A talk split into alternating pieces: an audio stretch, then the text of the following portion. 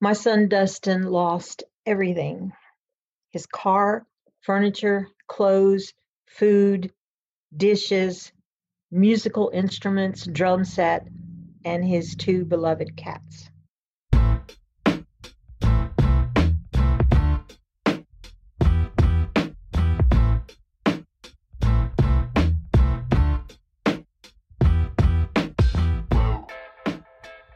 There, and welcome to Grit True Stories That Matter. Grit is a weekly podcast about stories, the contemporary, personal narrative kind of story, and the people that craft and tell them.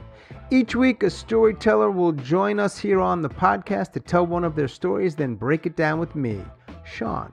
Why, you ask? Well, we want to feature these storytellers and their stories and also to help you craft and tell better, more engaging, more relatable, and more memorable stories. True stories, personal stories, grit stories. On this bonus episode, we're changing things up a little bit. We have got three stories from one of our recent open mics, the Mental Health Happyish Hour. We've got stories by Sasha in Washington, Linda in West Virginia, and Barbara in Illinois. So thank you, ladies, so much for that. We are in the middle of season number two, and it is dedicated entirely to women, so this works out really well. Before we dive in, help us out if you would. If you listen on Apple, rate, review, and even subscribe to this podcast. It really helps people find it. As always, you can check the show notes for upcoming events, workshops, and other information. Okay, without further ado, let's dive in. I named my cat Coco after Coco Chanel because I wanted her to be a strong female. Well, Coco was strong, all right. She scratched me so much that one time a woman looked at my battered legs and asked me if I was into S and M. Coco was very demanding when she wanted something. Anytime she saw me cut open a cantaloupe, she'd go meow, meow, meow. She was like a fire alarm.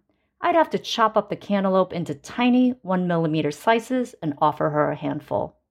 Then another handful until she was satisfied. Otherwise, Coco didn't seem to care too much about food.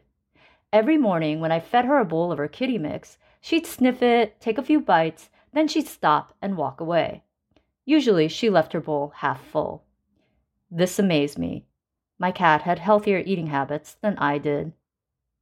I'd been binging and purging ever since I was a teenager. My condition was so bad that I couldn't trust myself with food nearby. If a coworker brought in a box of donuts or a jar of M&Ms, I wouldn't be able to concentrate. At home, if there was a carton of ice cream in the fridge, I'd take a spoon and eat the entire thing while watching an episode of The Office. Then I'd go into the bathroom, pull my hair back, shove two fingers down my throat.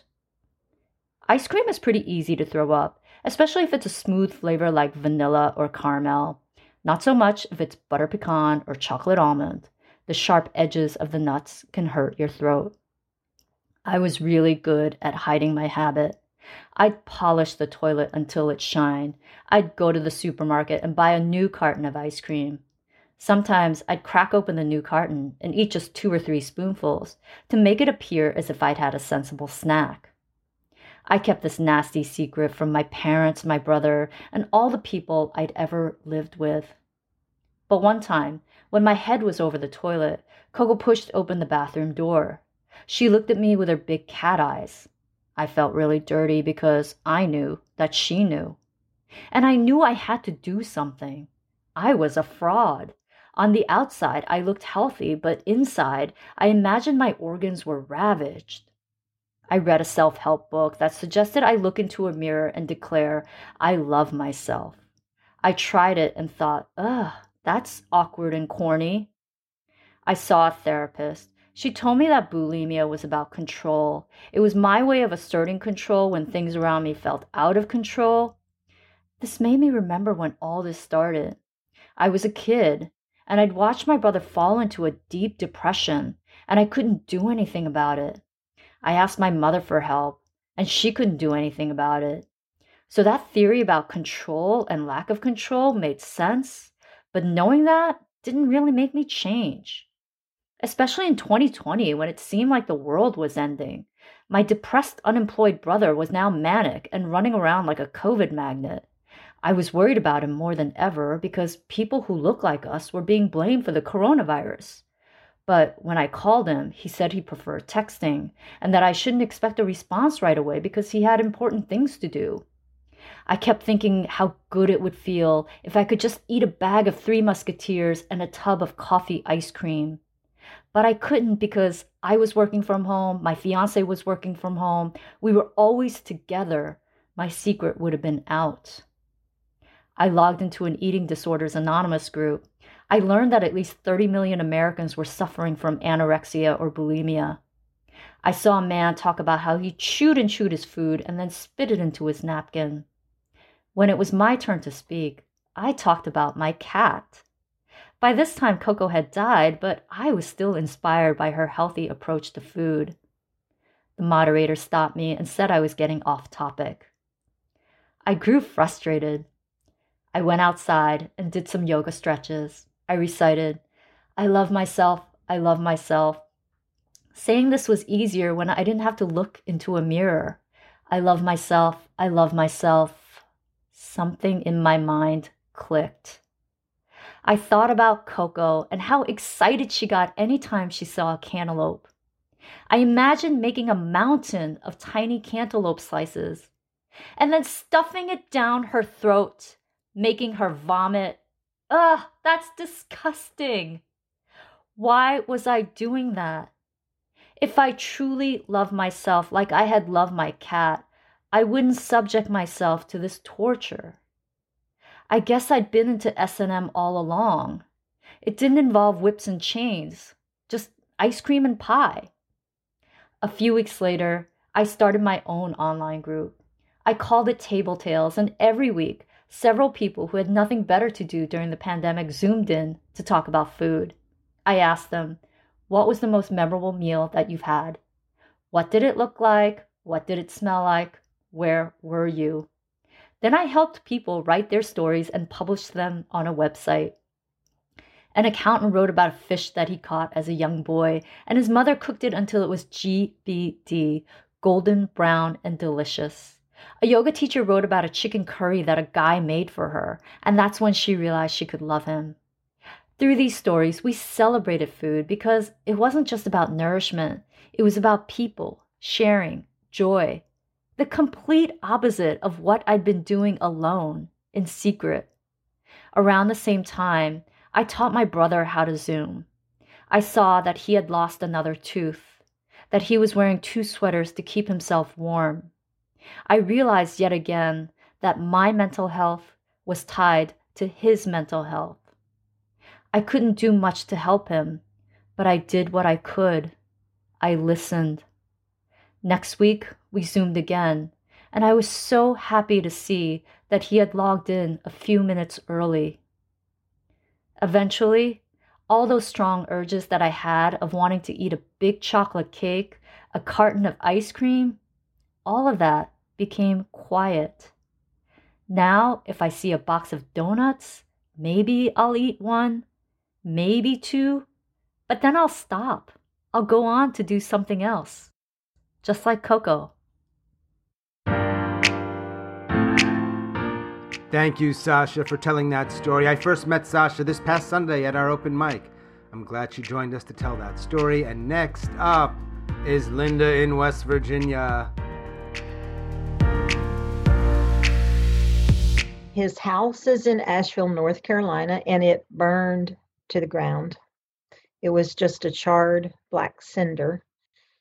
My son Dustin lost everything his car, furniture, clothes, food, dishes, musical instruments, drum set, and his two beloved cats. An ambulance whisked him away, and he went to the burn center in Wake Forest. They told him on the way he might die before they even got that two hour trip and got him in the hospital. He had inhaled so much toxic smoke that the inside of his lungs were black. I got a message the next day that all this was going on. He wasn't in any condition to call me, and so uh, I'm the one got a message. Yeah, I'm his mother. I called his charge nurse. She gave me the full details, all the meds he was taking, what his plan of care was, his prognosis, which didn't really sound good. And he was there for many, many, many days. Eventually, he started doing better, little bit by little bit every day. And then I got a message from his nurse that they would release him, but only if there was somebody that was going to take care of him, somebody that was going to see that he had food, somebody that had a clean environment, almost antiseptic, somebody that was going to assist him with everything. Transportation back and forth to the burn center or a nearby doctor. I'm the mom. I said, I'm going to do this. I love my son. I'm doing it. So the doctors and nurses told us that he faced numerous dire issues. There was a lot of trauma and it was going to be really, really difficult. It wasn't going to be easy. Number one, infections. And that's the, the worst thing they said. People that have such extensive burns on their body, and one third of his body had third degree burns, they faced the wrath of deep, painful infections. Weight loss. They said that his body was going to take every bit of nutrients to try to rebuild skin and heal everything that he had lost. And then they said if he made it through all of that, he probably would have to have skin grafts because he didn't have any skin left on the top of his head. So he was swathed up in gauze and wrappings silver infused rubber mats draped on him. I'd never heard of this before, but it is something that they do to treat burn patients. He was dripping with anti infection ointments. I mean, he just looked greasy, it was just all over him. I gathered him, his medical supplies in North Carolina, and I drove him eight hours to my West Virginia house. I was going to be his caretaker, his nurse, his purse, his mother, his cook. I was going to do everything I could to help him heal, surround him with love. Most of the ride back, he was sedated and he was curled up with pillows, cuddling him in the back seat. Just before we left Asheville, the local ASPCA had collected his kitty's remains, and we were supposed to go by and pick them up. They had them in a carton and they'd been in the freezer. I stopped, I ran in the building. They handed me a frozen box with their little bodies. I didn't open it, I didn't want to see them. We stopped for gas on the way back, several times actually. When I slammed the door shut, he jumped up. He was startled and he screamed. He was having a nightmare. He thought he was back in the house and the ceiling was crashing in on him. And that's the way it was to be for the next two months. Every little sound, every smell, just me turning on the gas stove would send him into a rage, crying, screaming. I had a comfy futon set up in the spare bedroom, and I thought this would be something low to the ground. He could easily roll in and out. He was near the bathroom but Dustin said it was too hard and it made his burns feel like they were just ripping and searing and he couldn't sleep on it. He decided the most comfortable place was a foam mattress that we rolled out on the living room floor. He didn't want sheets, he didn't want blankets, he didn't want anything touching him. And he lay there day after day, screaming and crying my German Shepherd, who's usually my best friend and my constant companion, abandoned me. She laid down beside him. She wouldn't take her eyes off of him. If his breathing slowed down too much, she shoved her big wet nose on the only spot on his body that was uncovered and didn't have a burn. And that was under his chin, right there on his neck. We put the box of kitties in my freezers. After a few days, he felt stronger. He wanted to take them out. He wanted to take them to the family farm. He wanted to bury him and have a proper funeral. I thought that would be a good thing, maybe help him heal. So I left him alone on the back porch so he could open the box and cry and grieve, and then we could go to the farm. Instead, he screamed, God, awful, bloody. I thought somebody was murdering him. The animal control officer at the center in Asheville had put a headless cat in that box, not his two beloved kitties. So, after many phone calls, it turns out this was a cat that they had tested for rabies and they'd mixed up the cat carcasses. Oh, I was one really pissed off mama bear. I took out all of our anger, our frustration, everything on that center director. I'm sorry, I did, poor lady. My son had gone through enough, but more was on the way nights and months of screaming, crying, torture. Burns are the most painful thing a human can endure ever. The wounds had to be scraped, disinfected, scrubbed, then rewrapped twice a day, twice a day. There were parts of his body he couldn't reach, and I had to do it. I had to help him. There was probably the worst thing I've ever gone through watching my son suffer, and there wasn't anything I could do. I cried every night when I went to bed when he couldn't see me. Oh, I didn't want to burden him with my emotional pain. He was dealing with enough. But any food he wanted, anything and everything I could remember he loved when he was a little boy, he was going to get it. I cooked it. Lasagna, he had lasagna every other day. Meatloaf, spicy like he liked it, he got that. Homemade bread, yep. Blueberry cheesecake, everything my son wanted. My kitchen was a nonstop restaurant, the food just rolling in and out and churning. Whatever delicacy I could conjure up, he was going to get it. Several months go by. On the second trip back to the burn center, we pulled in the parking deck. He asked me to let him go in by himself. I said, okay. I mean, he's a grown ass man. He needed to start doing some things on his own.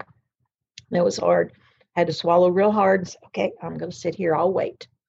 So I watched him shuffle across the asphalt.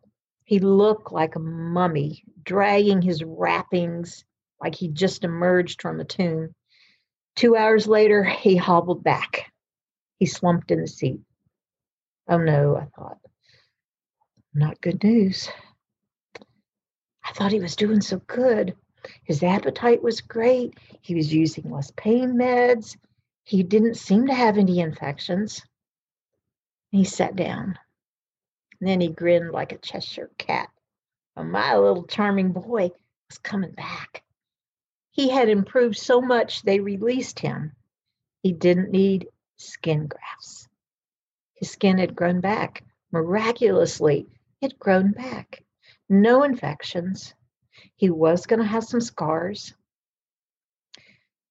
And thanks to mom's loving care and homegrown food piles of fattening desserts, he'd gained 30 pounds. Thank you, Linda, for that story. Linda, who has taken one of our workshops and has been a regular in the grit bubble for several months. Next up, Barbara in Illinois.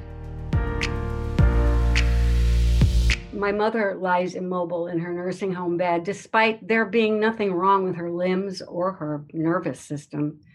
Because of vascular dementia, she's lost the ability to walk or move her arms as her brain does triage, prioritizing the dwindling blood flow and oxygen to the essentials like breathing, seeing, digesting.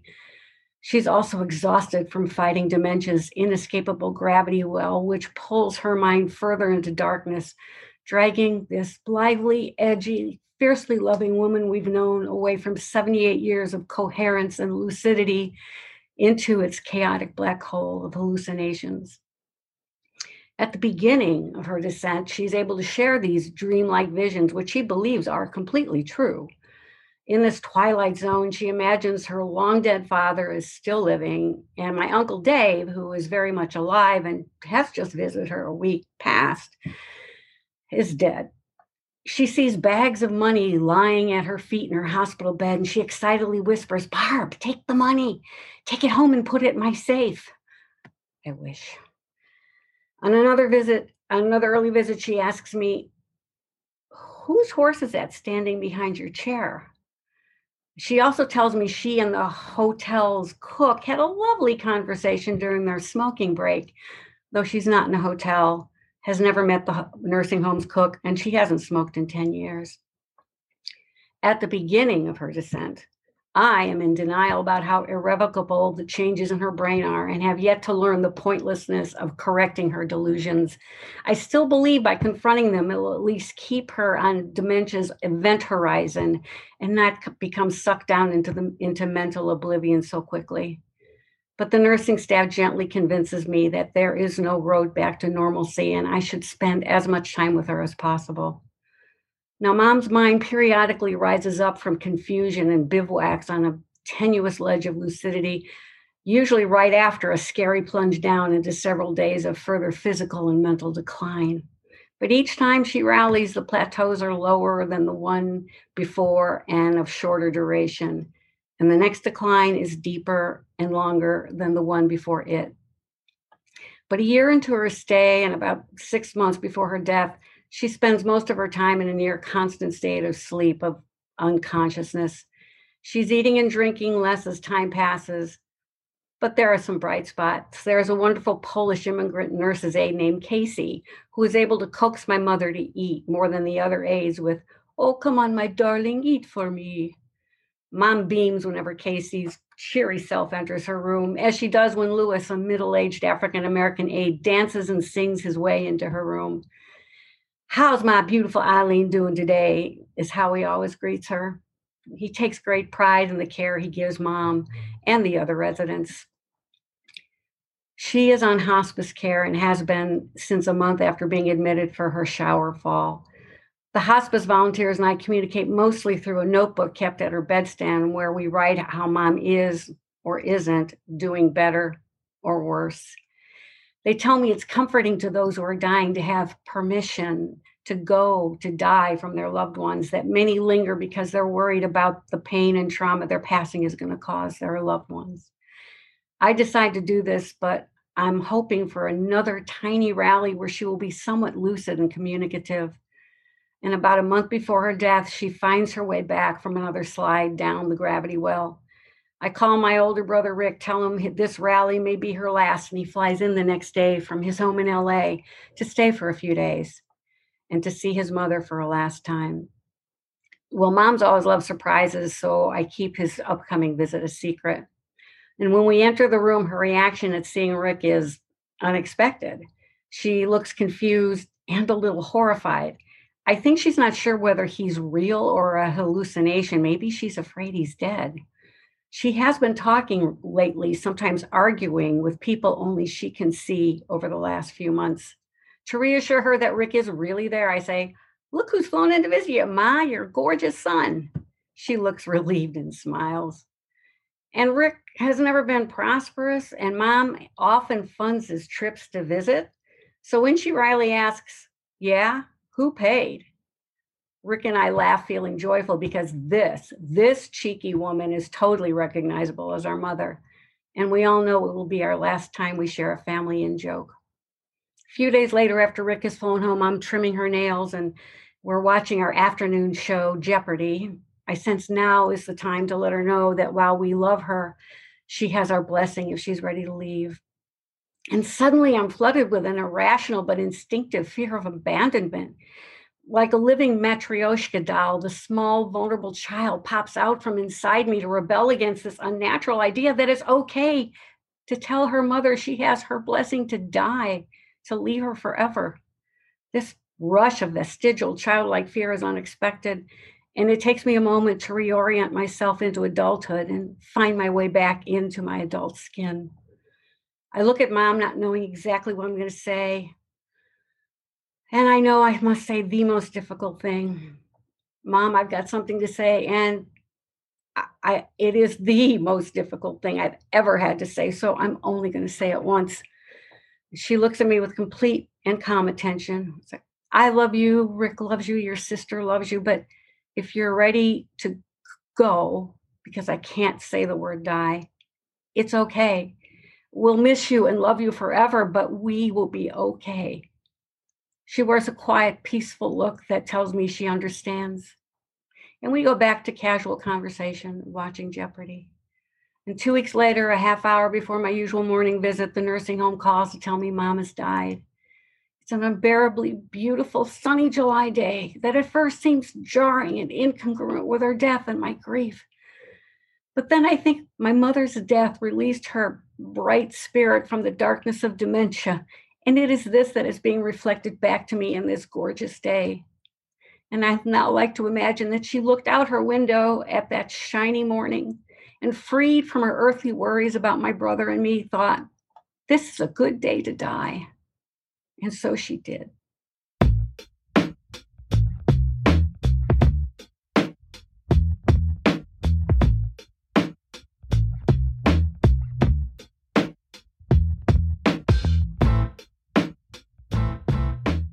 As always, thanks so much for listening and all of your support. Special thanks to our mental health happyish hour open mic storytellers. Sasha in Washington, Linda in West Virginia, and Barbara in Illinois. Thank you, ladies, for telling those stories. As always, check the show notes for upcoming events and workshops. And if you listen on Apple, yes, help us out. Rate and review right now. It really helps people find this podcast. Thank you for that. That's all for episode number 41. Boom.